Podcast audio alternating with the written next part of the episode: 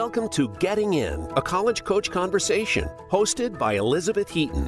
On this show, the team of experts from Bright Horizons College Coach aim to demystify college admissions and finance. From choosing the right college, developing a payment strategy, creating a high school plan, and more.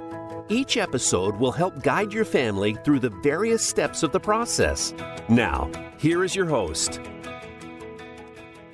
Good afternoon and welcome to this week's edition of Getting In a College Coach Conversation. My name is Ian Fisher. I'm going to be your host for today. And we're recording this on July 23rd. It's going to be July 30th by the time you're able to listen to this. And we're getting to the sort of dog days of summer and starting to think about the beginning of school again in the fall. Um, we have a really exciting show lined up for you today. A couple of our colleagues from within the education team at Bright Horizons College Coach will be here to talk about how to approach the Common Application essay and some of the ways that you can plan to pay for college in installments in the fall. So you want to stick around for those two sessions.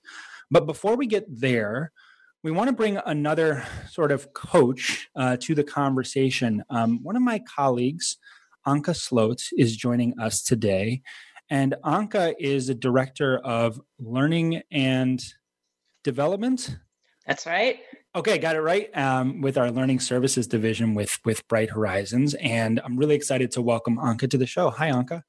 Hello, Ian. It's good to see you. It's great to have you here. And so I referred to you as a coach, and you actually did some coaching with me a couple of years ago because you are a certified coach using the Clifton strengths. Am I saying that correctly in terms that is, of what you're That is correct. I am a certified Gallup strength coach. So Gallup, the organization, many of you probably aware of does a lot of research a lot of reporting mm-hmm. data analysis they own and um, administer the strength finder personality type assessment and i am a certified coach helping people understand their talents and their strength a little bit better that's right and, and you tried to help me better understand myself and you did as as as good a job as anybody could do. I still am trying to figure it out.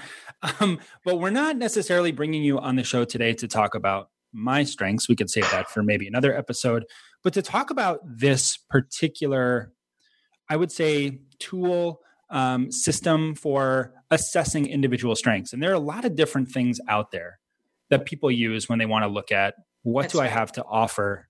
What's my career path look like um, I really like the Gallup Strengths Finder a lot, um, and it really resonated with me. And I wonder if you could speak a little bit to the general sort of structure of the Strengths Finder um, in terms of both the inputs and then the outputs. What comes sure. back to the the individual?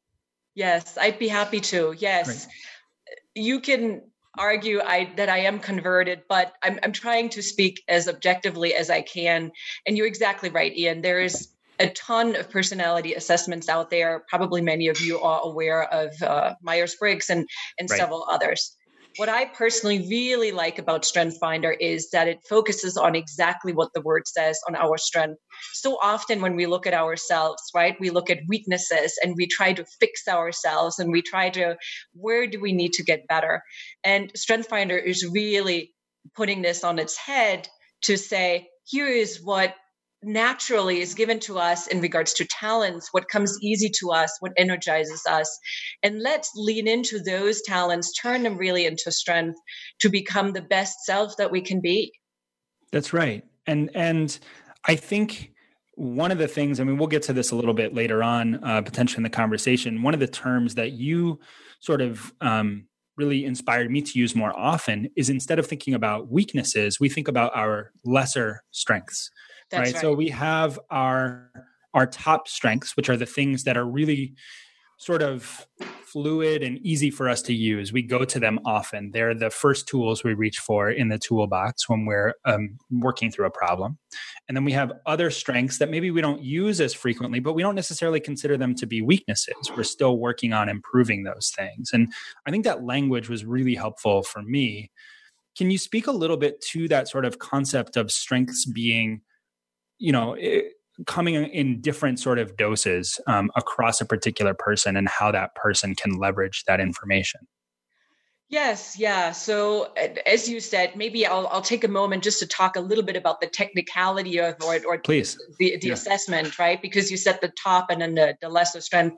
So once someone takes the assessment, you can either uh, get your top five. There's a total of 34, or you can take the assessment to get all 34. I usually recommend that people start with their five because five doesn't sound like a big number, but I actually think it, it is. is. Yeah. To to really embrace and lean into uh, our our top five and really make them our own. But then, exactly to your point, then there isn't a cutoff to say, and now all the other 29 are weaknesses. No, right. they're lesser strength.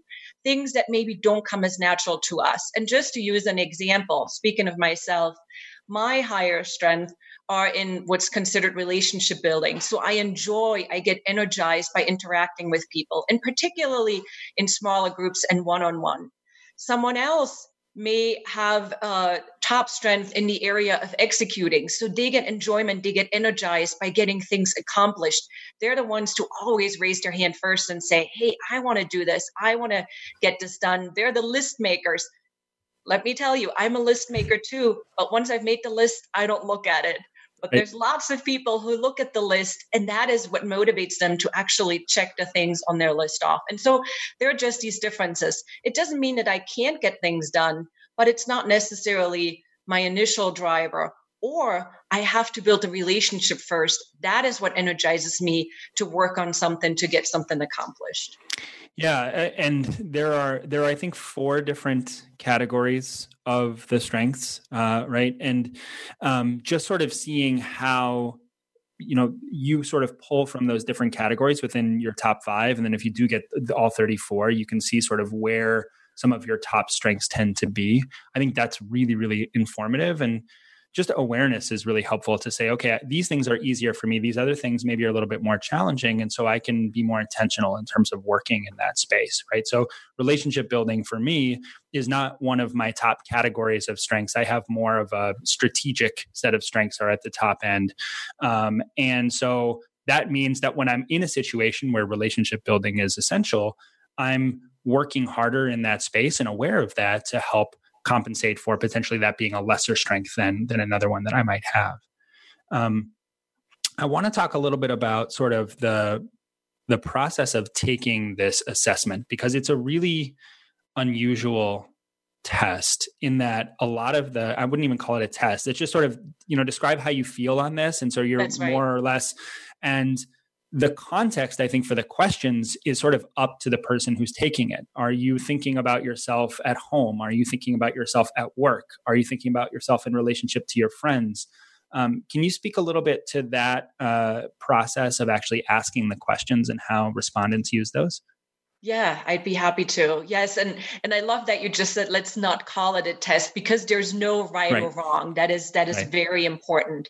And so you're exactly right there is a series of questions that you're asked to respond to. What resonates more with you this re- answer or that and then there is a range where you where you sort of kind of fall and what gallup says is find a space where you can be uninterrupted for about 45 minutes i don't think it takes quite that long but people should be in a space where they can focus and pay attention to at the same time, you shouldn't overthink it and just rather quickly respond to um, how you right what what resonates, as I right. said, with you more than than what not. I, I sometimes hear from people that say, gosh, it was so hard. I, I didn't know I was somewhere in the middle. But that's exactly who you are, or that tells right. us something, right? If, if you actually select a middle. So again, it's important um, to say it's not a test. There is no right or wrong answers here. It's really an assessment where our talents and our strengths fall. And so, the the more relaxed, I guess I would say you are, the less uninterrupted. I think the more accurate the result comes up. And often, I mean, the majority of time when I meet with people, they say, how did they do this what kind of sorcery is that it was it was me to the t or it created so much clarity about things that I sort of kind of knew about me anyway.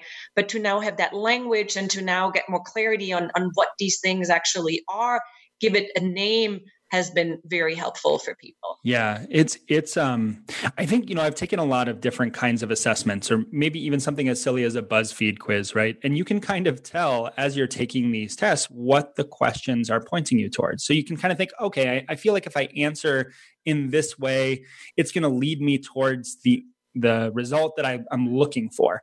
I want to end up categorized in a particular way, and so I'm going to do that. And this approach I think both because people tend to be unfamiliar with the strengths as named until after they've taken the assessment. Mm. And because there's no clear way to see a link between what question is being asked and how they're going to fit in those strengths, means that you can really naturally respond to them without being worried about being boxed in in a particular way or or trying to drive the answer in a particular direction. And that, that's one thing that I really liked about this. When I do a Myers Briggs, I know what all the different Myers Briggs types are. And I'm like, you know, I think I'm going to kind of answer it in this direction because mm. I want to be pushed towards that INTJ, right? Or, or whatever, you know, the, the assessment is that I'm looking for. Um, now, we've used this in a professional setting, right? We've done this um, within our team at College Coach, and it's been very helpful for us to understand whose strengths fit in different ways and especially how to build teams because you can put people with different kinds of strengths together and then they can work on a task in a really interesting and exciting and complementary way. Um, can you speak a little bit to whether this is something that is often used for younger students, maybe in high school, maybe in college, um, and and what sort of the the research is on on that? Yeah, yeah.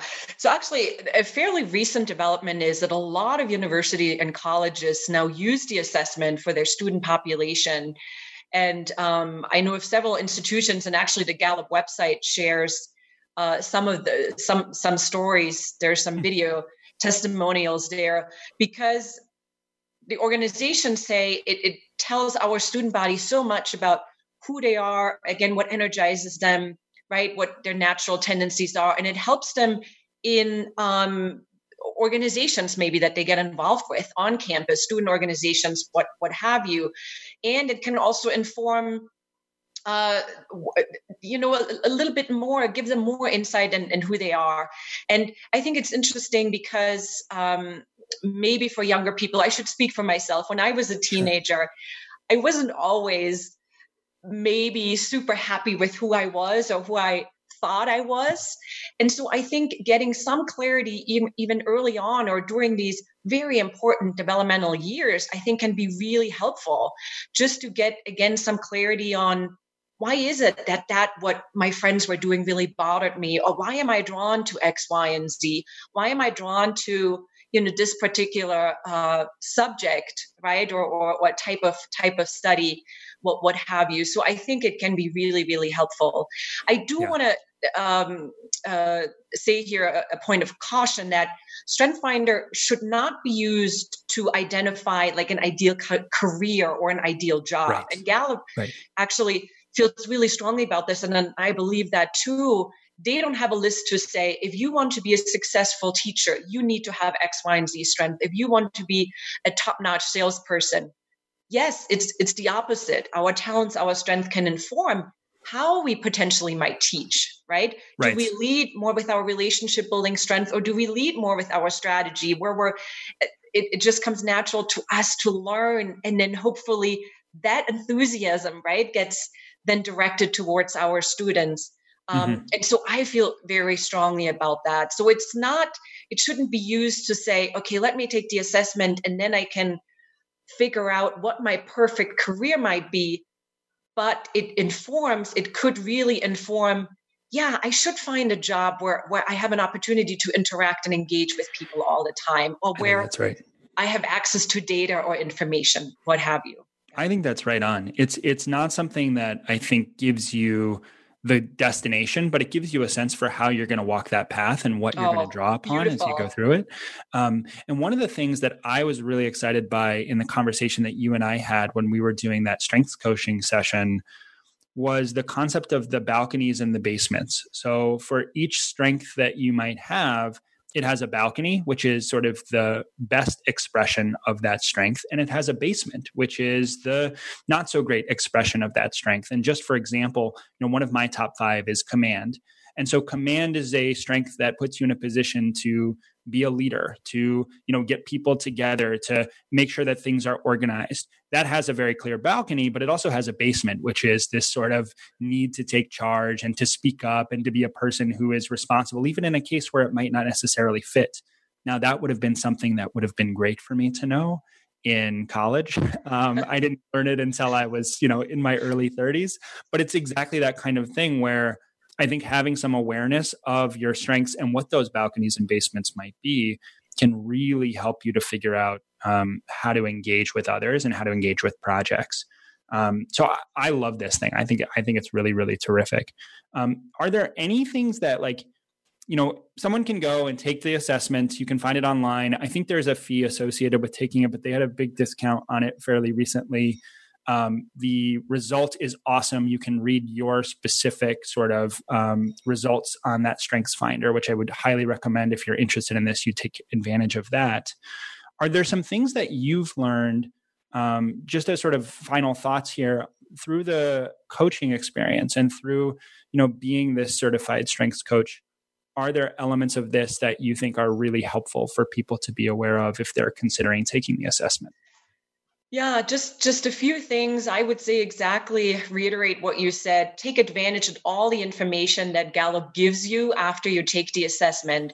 If you're still someone like me who likes paper printed out or save it mm-hmm. somewhere, really read through the reports and the the and and with that though feel free to cross things out that don't speak to you. I mean it is a bit yeah. of a machine right? It is a it is a is a is a robot behind the scenes that puts it all together. So if there are things that don't resonate don't don't be too worried about that. And then i would say start really paying attention of how and when these talents and these strengths show up for you so that it's not a, a point in time exercise but that it's ongoing. Yeah. and see if there's others that have taken the assessment as well.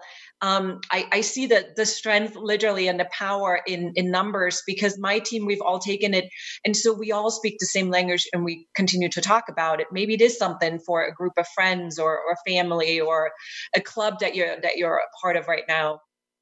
Yeah and I, I just love this as more information gathering. I think that a lot of students will they'll come to me and they'll say i don't know how to figure out what i want to study in college or even what i'm looking for and often the first step is some knowledge of self.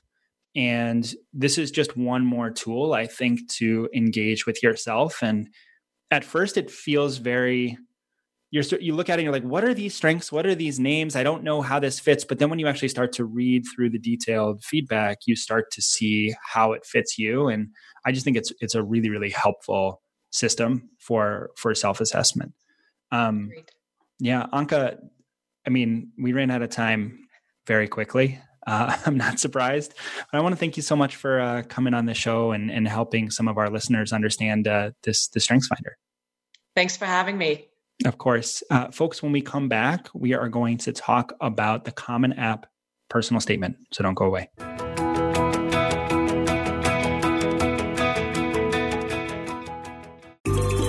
What's happening on the Voice America Talk Radio Network by keeping up with us on Twitter. You can find us at Voice America TRN. When it's time to go through the college admissions process, look to Bright Horizons College Coach for ethical guidance and customized support. Our educators will get to know your students' ambitions and talents, help highlight hard won achievements, and create a plan for getting into a top choice school. That plan includes helping your student choose classes and extracurriculars, create a college list, brainstorm and edit essays, and navigate college financing options. Visit getintocollege.com to learn more. Become our friend on Facebook. Post your thoughts about our shows and network on our timeline. Visit facebook.com forward slash voice America.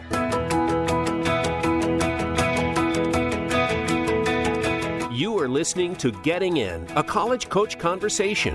To submit a question for an upcoming listener Q&A segment or to suggest an idea for a future segment, please send an email to gettingin.voiceamerica at gmail.com. Now, back to the show.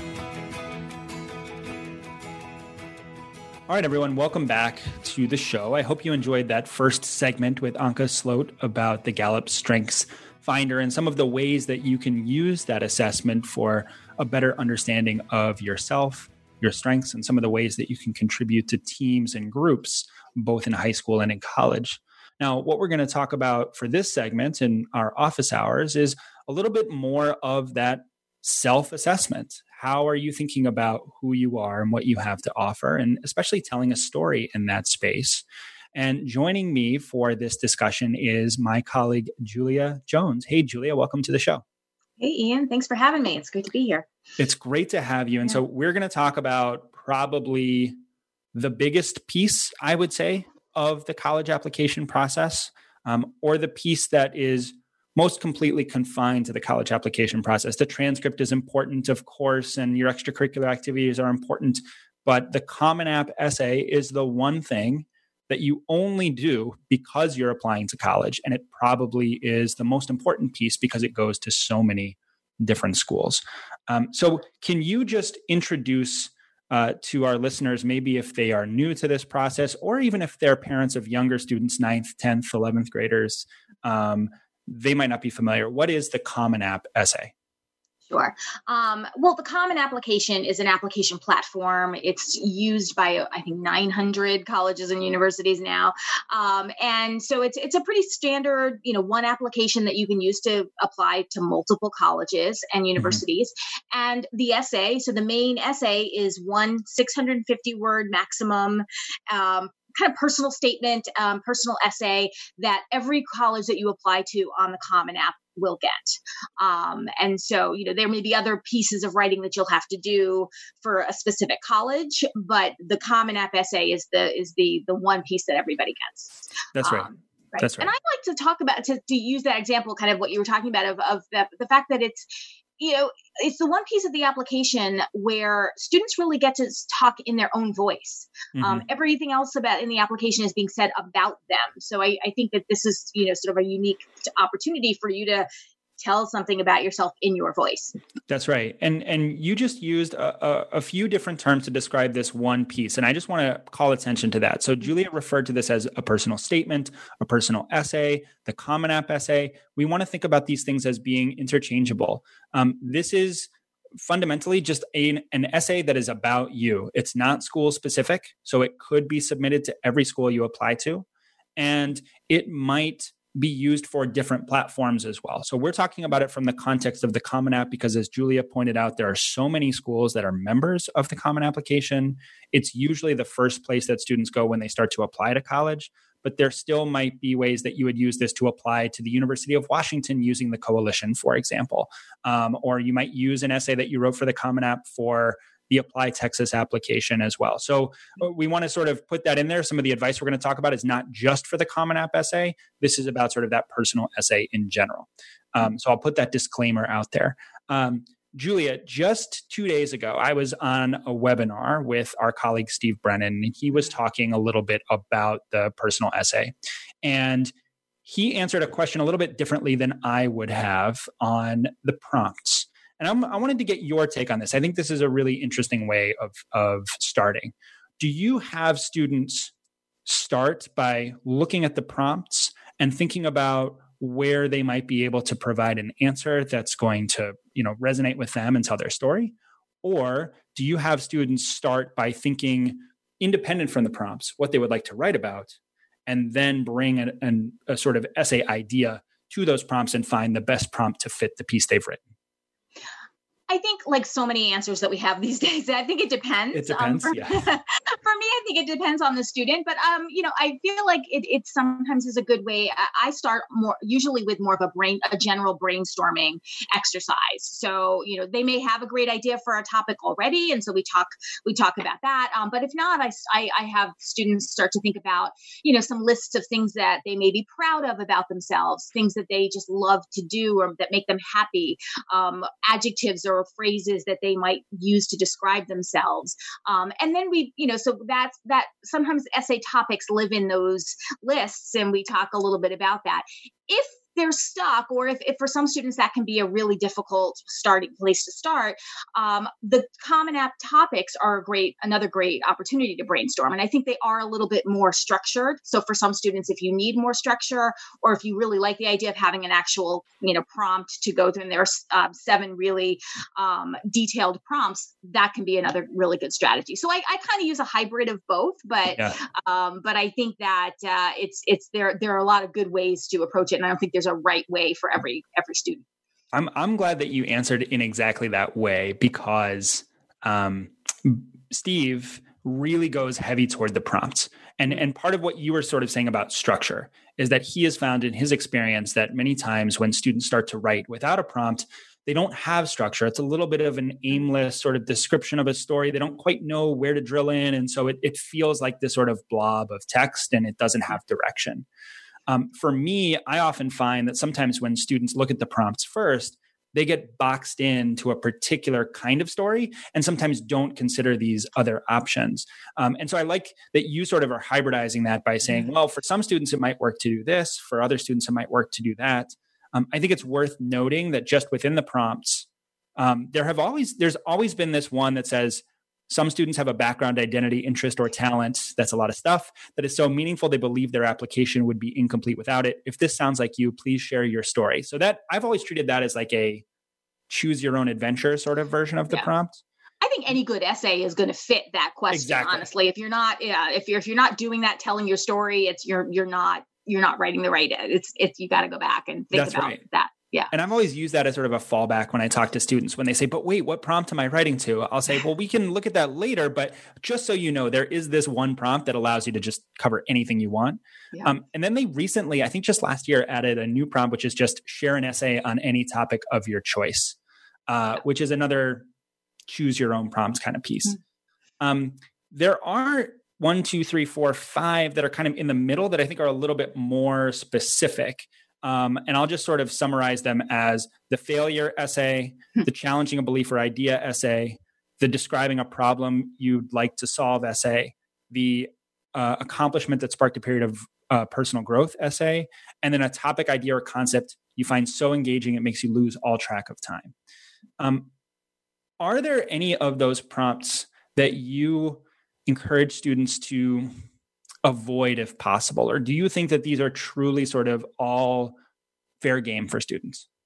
I think again for each student there are going to be some students where they might have three ideas for one topic and mm-hmm. um, some students might be looking at the one about like wow i've never challenged a belief or an idea or they think they haven't and so they're like oh you know they get stuck on that so when I, I i encourage students to you know to really go through each one of them and really think and reflect on uh, you know do i you know is there something it doesn't have to be a big thing and sometimes it's the smaller examples that are the better essays anyway but i right. i don't i don't think i think they all really are you know great questions for the right uh, the right student and for the right topic. So so it's not i don't you know there's no one topic that i would steer away from within those within the common app. Like there are obviously you know some topics that maybe are a little overdone but um but i think within each one i think you can you can make a really interesting and compelling story um if, if that if it relates to you.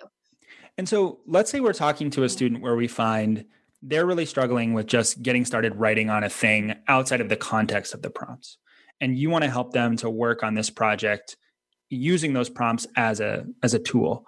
Um, is there a particular sort of exercise that they could take to sort of assess the fit of their essay or, or their ideas or their life i guess for mm-hmm. each of those prompts? Um, something that you might encourage students to do on their own when they're trying to figure out what the best opportunity for them is going to be Sure. Well, I think what I, I sometimes will encourage students to do is think about, you know, if you have an idea or something, an example or something, because I think there, for me, a good essay kind of has two elements to it. And so I really encourage students to be thinking about, you know, what examples from my life, what specific story can I tell that is going to, that you want to reveal to a college? And think about it from a standpoint of, does, is this something that maybe colleges aren't going to know from mm-hmm. other parts of my application? So, um, because I think that's that's very important too. Sometimes students get caught up in, I have to write about, you know, and it's something that is connected in another way to an activity or, and you don't, um, you sometimes it's not you don't ha- it's not forbidden or it's not something that you shouldn't do but it's also not something you have to do. Right. and you know so i really encourage them to think about um, you know what stories are you going to tell? And then what's the point? What's the message? What's the takeaway? Um, and for some students if if they really are struggling with that then it's you know maybe write it down you know as if it's kind of may have that be your you know if you need to have a kind of a thesis statement or, or it may not be something that you ever explicitly include in your essay um, but I think it is something where you have to have that so what, you know, that, you know, why is this important? What is what do totally. you want an admissions officer to, you know, to get from from learning about this? You can tell an amazing story, but it's got to have that that you know that point and that rest that um you know really that resolution there. So exactly. i think that yeah so I, I feel like those things those two elements if you're in you know just brainstorming ideas you know take it a step further and see okay does this does this point to a message? Is this something that i want colleges to know about me? And is this something that maybe you know would be really unique and different and um, it, different from other parts of my application rather in terms of you know does this make me you know does this come out of of, a, of the application or pop out yeah, I think that so what piece is just so huge. And I think it's a place where a lot of students really get stuck. Um, and I think it can both be, um, it can challenge certain kinds of cho- chosen topics, it can also be really freeing for students because I think it, in, in some sense, it challenges sort of the dramatic story. So let's say something really dramatic happened to you um, where, you know, there's this, a lot of tension and suspense, and it was just this remarkable thing, particularly unique. But there's nothing about your life that followed that moment where you behaved or interacted differently or changed sort of who you were in that sense, there's no real so what. It's sort of like you happen to have this experience, but there's no re- resonance in terms of the rest of your life.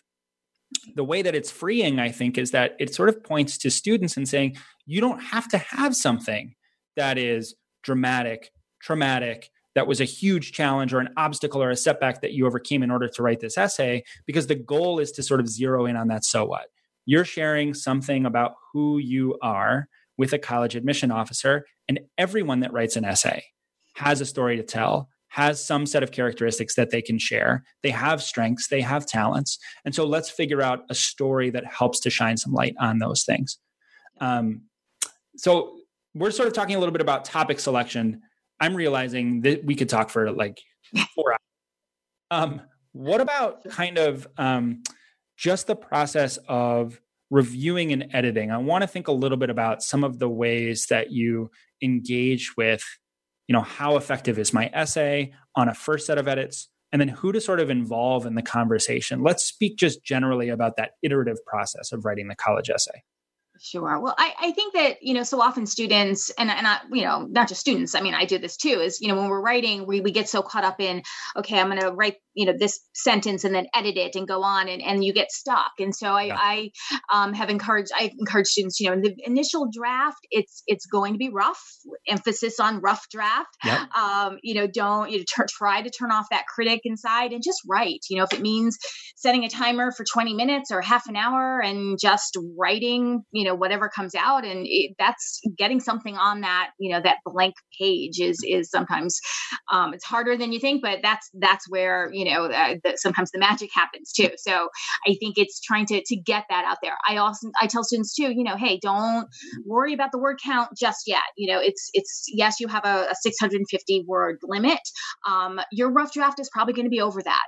Um, you know within reason. Obviously if Please. you're at, you know right yes. if it's 800 words you know chances are that it's there, there are going to be a lot of ways that you're going to be able to to really tighten that up and get it to 650 That's right. if you're on 2000 words and there's no end in sight Please you stop. may need to take a step back and say, oh, maybe I'm writing about too big of a topic. So yeah.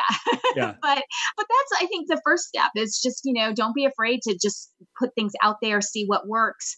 Um, you know, very, very often, and I know and you probably had this experience too when you're, you know, working with a student, you know, that first paragraph, that first intro, sometimes you have to write it, but often the essay sometimes is better when you get rid of it altogether and start with the second start yeah. right in that you know in the moment so but you have to write that first paragraph first sometimes that's right yeah. i've had to tell a lot of my students don't feel bad i tell probably more than half of the students i work with you need to cut your first paragraph.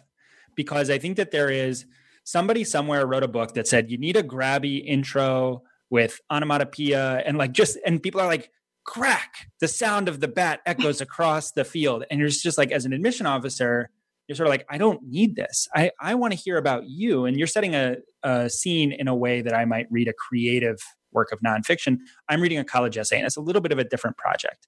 Um, the other thing like in terms of edits i think the fewest number of drafts i've ever seen from a student that i've worked with to write a personal statement from start to finish is maybe three. And he was a phenomenal writer um, and a really really talented kid and he still needed to go through a few drafts. So a lot of students are paralyzed by this idea that the first thing that i write is not going to be the finished product. And you really have to know that it's going to take some time you're going to really have to work it to make it work. And i think that's really hard for especially talented students who've always turned in college or uh, english essays or history essays that have gotten a's and you know don't necessarily have to go through that iteration. I really really thinking about that i think is important. Yeah. um, oh, what absolutely. about what about who to involve um, in the conversation? Um, certainly if you're working with us we'll help. Um, but just in general who should students involve in their process I think it, you know that it depends on who you on, on, the student, but I think you know finding that someone that you trust, someone that knows you, you know, because I do think sometimes you know what you want to figure out is okay, does this sound like me? Does this is does this you know you know me well? As does this come across?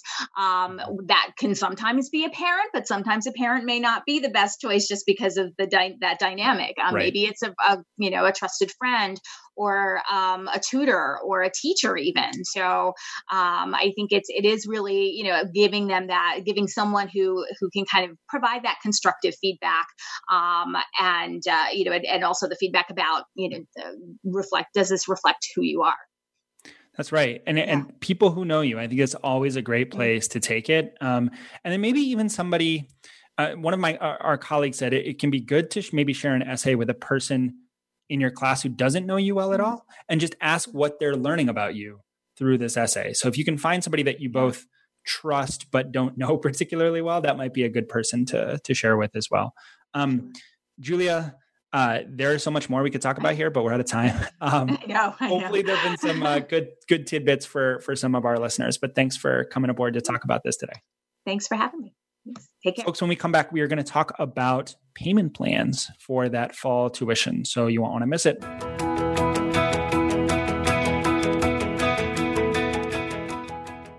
Become our friend on Facebook. Post your thoughts about our shows and network on our timeline. Visit facebook.com forward slash voice America. College admissions can be stressful, but Bright Horizons College Coach is here to help. Our college experts, who worked in admissions and financial aid at some of the nation's most selective institutions, offer ethical, customized assistance based on each student's individual strengths and interests. Students receive one on one guidance throughout the process, and our 100% success rate means all of our students have been accepted to college. Visit getintocollege.com to learn more. Find out what's happening on the Voice America Talk Radio Network by keeping up with us on Twitter. You can find us at Voice America TRN.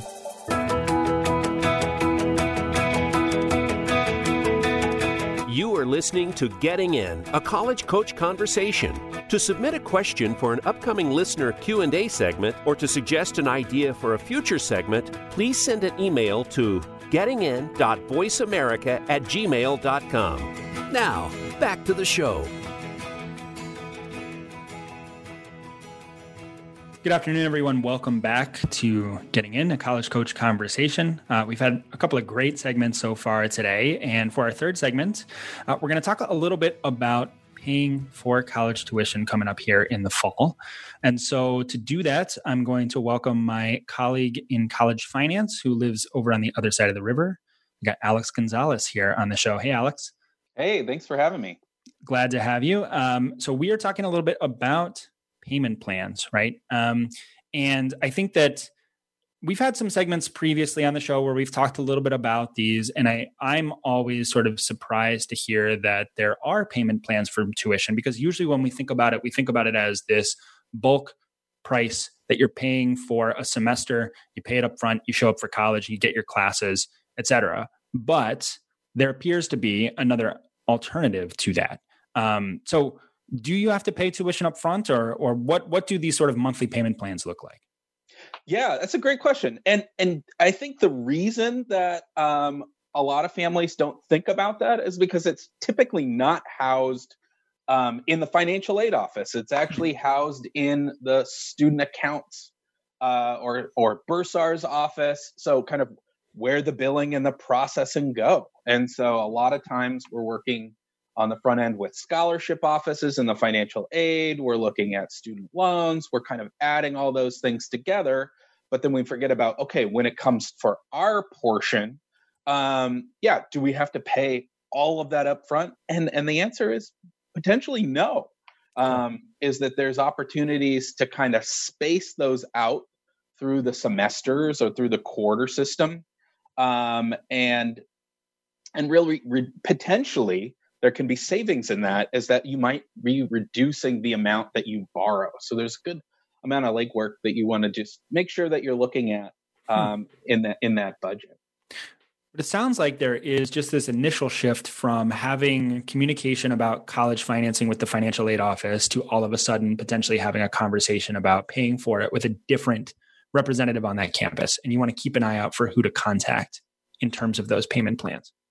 Yeah, yeah, and there's a couple of different places that you can kind of look. Um, you can go onto the college's website, uh, look at student accounts, or or, or just search payment plans, mm-hmm. um, and it'll direct you to the office that you need to work with. Um, it also could be located um, through the students portal, um, hmm. and and this is a little bit of a shift from uh, the parent and student kind of working together. And now the student is enrolled and really a student. And so yeah. they're in the driver's seat. They're um, registering for classes. This is the portal that they're, you know, they might have selected their dorms um, or meal plans. And so they're in the driver's seat. And, you know, they're students. They're not necessarily thinking about this right away. Sure. Um, and and so there might be some steps that parents need to do to make sure that they're connected uh, to that portal or have access because there is some federal um, legislation that's out there, the Federal Education uh, Rights and Privacy Act, that students need to grant access to parents in order to kind of maybe manage or be in the driver's seat or at least in the passenger seat. How about that? Uh, and I mean, I think that that's a good, you know, sort of reminder that the more students can take control of this process earlier on, the better off because they will have to be responsible for certain elements of this later. So, so parents can empower their students in high school. Then when they get to college, it's on the students to make sure that they're communicating with parents and with the college. Now, as far as these payment plans are concerned, how does a family go ahead and enroll in that kind of a plan? Yeah, there could be a couple of options. And I really encourage families to kind of really do the research right now because this is kind of the time um, of the year is when you start enrolling, or if you're looking for the most opportunity to or most options to spread out um, that amount, kind of, kind of maximize lowering the amount over a larger amount of time. Um, you would want to enroll now versus waiting later. Mm-hmm. Um, so, so and and what's nice about it is that you might not you could enroll, but you might not have to figure out kind of the options or the amounts that you're planning on paying um, before uh, you're not locked in. So. Mm-hmm. Um, so that there there might be a little bit of flexibility earlier in this process rather than later in the process. Now, is, is, there a cost associated with this? Is this something that I could just opt into and I've got this payment plan and, and I'm good to go? Or is there something that I have to pay upfront in order to have access to a payment plan? Yeah, that's a good question. Um, so, yes, so there might be. I, I guess it depends, mm-hmm. really. Um, some colleges operate um, their payment plans um, internally and they might waive a fee or an enrollment fee um, some plans might use a, a, different system that has an enrollment fee, but what's nice about it is that there are you might pay that fee up front, and that can range anywhere um, from $25 to $100 to be a part of mm. that plan. Mm-hmm. Um, but you're not getting charged interest. So, okay. so you are potentially over time saving money. Whereas if you were to go to out to a student loan or or a, a increase your student loan, that you're going to be uh, paying interest on that on that loan and and, and essentially. Uh, so you're saying there might be sort of a smaller upfront fee that enables you to use a payment plan, but that when you're using that plan, you don't actually have to pay interest on the payments that you're making towards that full tuition over the course of the semester. Correct, correct. Cool. So, so, yeah, one time, and it, it typically is a one-time fee, so it's not every time you are making payments. There's a there's a fee.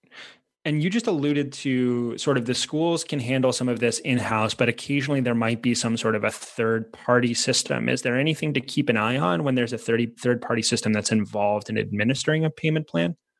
Yeah, and I, I only mentioned that uh, kind of when we talked before is because some families get kind of um, a little nervous about that. They're hmm. going, mm. okay, I've been working with the college. Now I have to work with uh, this third party you know, I've already worked worked maybe um, outside with outside student loans or private loans that have helped.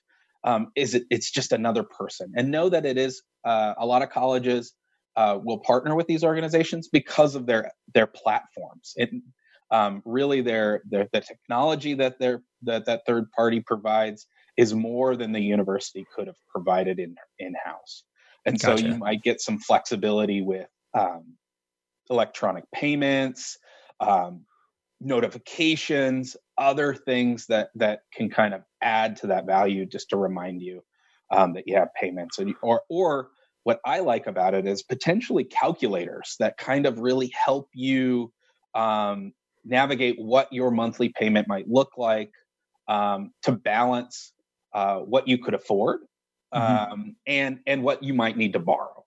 I see. So, I mean, in, in much the same way that a you know a college contracts with a caterer to provide meals on campus, they might also contract with a payment provider because they've got the technology platform. So you don't want your professors making your sandwiches, and you don't want them necessarily administering a payment plan. Yeah, um, yeah. yeah. Uh, what uh, what do you what do you do to determine sort of the plan amount? So you referred to a plan amount. Is that um, you know the payments that you're making in increments? Um, do you have control over that or does the college have to say you're paying this amount at this rate um, and that's not negotiable yeah in in generality there might be different options but really okay. this is going to be focused on your campus so your campus is going to have a frequent asked questions payment options or a variety of payment plans now they could just have one um, where you're splicing that uh, payment plan I've seen them at some universities is that there's a beginning of the semester, a middle of semester payment. So there really only is 2 mm-hmm. um, lump payments, um, but it can help families that are utilizing some of their savings, uh, utilizing some of their income,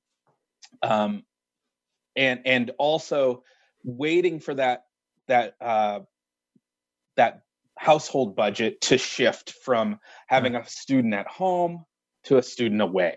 Right. Um, so that think about it in that sense is that it does give you a little bit of time to to change. So at minimum, it might only be two, um, and in some cases, it could be monthly as well. Nice. Um, so it really just depends on when you start, and then also the options that the colleges have. Now, do these payment plans typically take place over the period of a semester? Am I correct in assuming that's the term, or is it over the full year? So that's when we start early, is it potentially could start a month or two earlier gotcha. um, in the process. Now, if you're late to the game, um, you just might have a larger bill. Also, um, just t- kind of fielding some questions from some colleagues is that we're working and talking to families right now about a lot of this and in some cases, you might have missed that early deadline in June, uh, June or maybe even um, July, but you've made a deposit. So some of those de- that deposit money might actually feed into your first payment. So you might nice. see a lower payment um, in the in the first installment of the fall, and then it gradually goes up as well, or is consistent um, throughout the, the remainder of the year. Yeah. Well, I mean, this is great. It sounds to me like the big takeaway for families whose students are entering college this fall is to start doing their research now to investigate what kind of payment plans are going to be available for their institutions uh, and to get on top of that right away. Do you have any sort of final advice uh, for families to pay attention to in you know 10, 15 seconds? Yeah. Uh, read the policies. So just be okay. aware. Um, utilize that um, the calculator. If they don't have a calculator, uh, go to a college budget calculator or a cash flow calculator um, that um, that to help you kind of work through um, your budget to make sure that you're meeting meeting the that, that you can um, meet those deadlines. All right, Alex, that's great. Uh, thank you so much for for coming on the show and helping talk through that with us. Wonderful. All right, folks, that does it for our episode for today. We've got another episode coming your way next week. It's going to be really exciting. We'll have uh, an admission officer from UCLA to talk a little bit about the effects of COVID on the college application season and to address some of the more recent changes that we've seen with the University of California system. Uh, we'll also talk about how students and parents can prepare for that first year of college with a good financial discussion between parents, and students. Until then, we hope you have a wonderful weekend. Enjoy the end of July. We're off into August next week. Uh, take care uh, and take care of each other.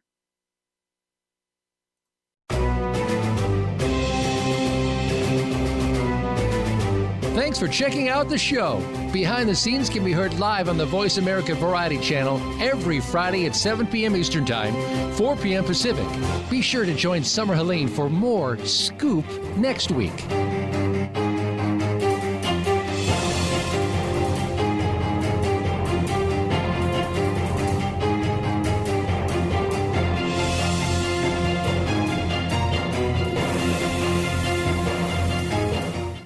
When it's time to go through the college admissions process, look to Bright Horizons College Coach for ethical guidance and customized support. Our educators will get to know your students' ambitions and talents, help highlight hard won achievements, and create a plan for getting into a top choice school. That plan includes helping your student choose classes and extracurriculars, create a college list, brainstorm and edit essays, and navigate college financing options. Visit getintocollege.com to learn more.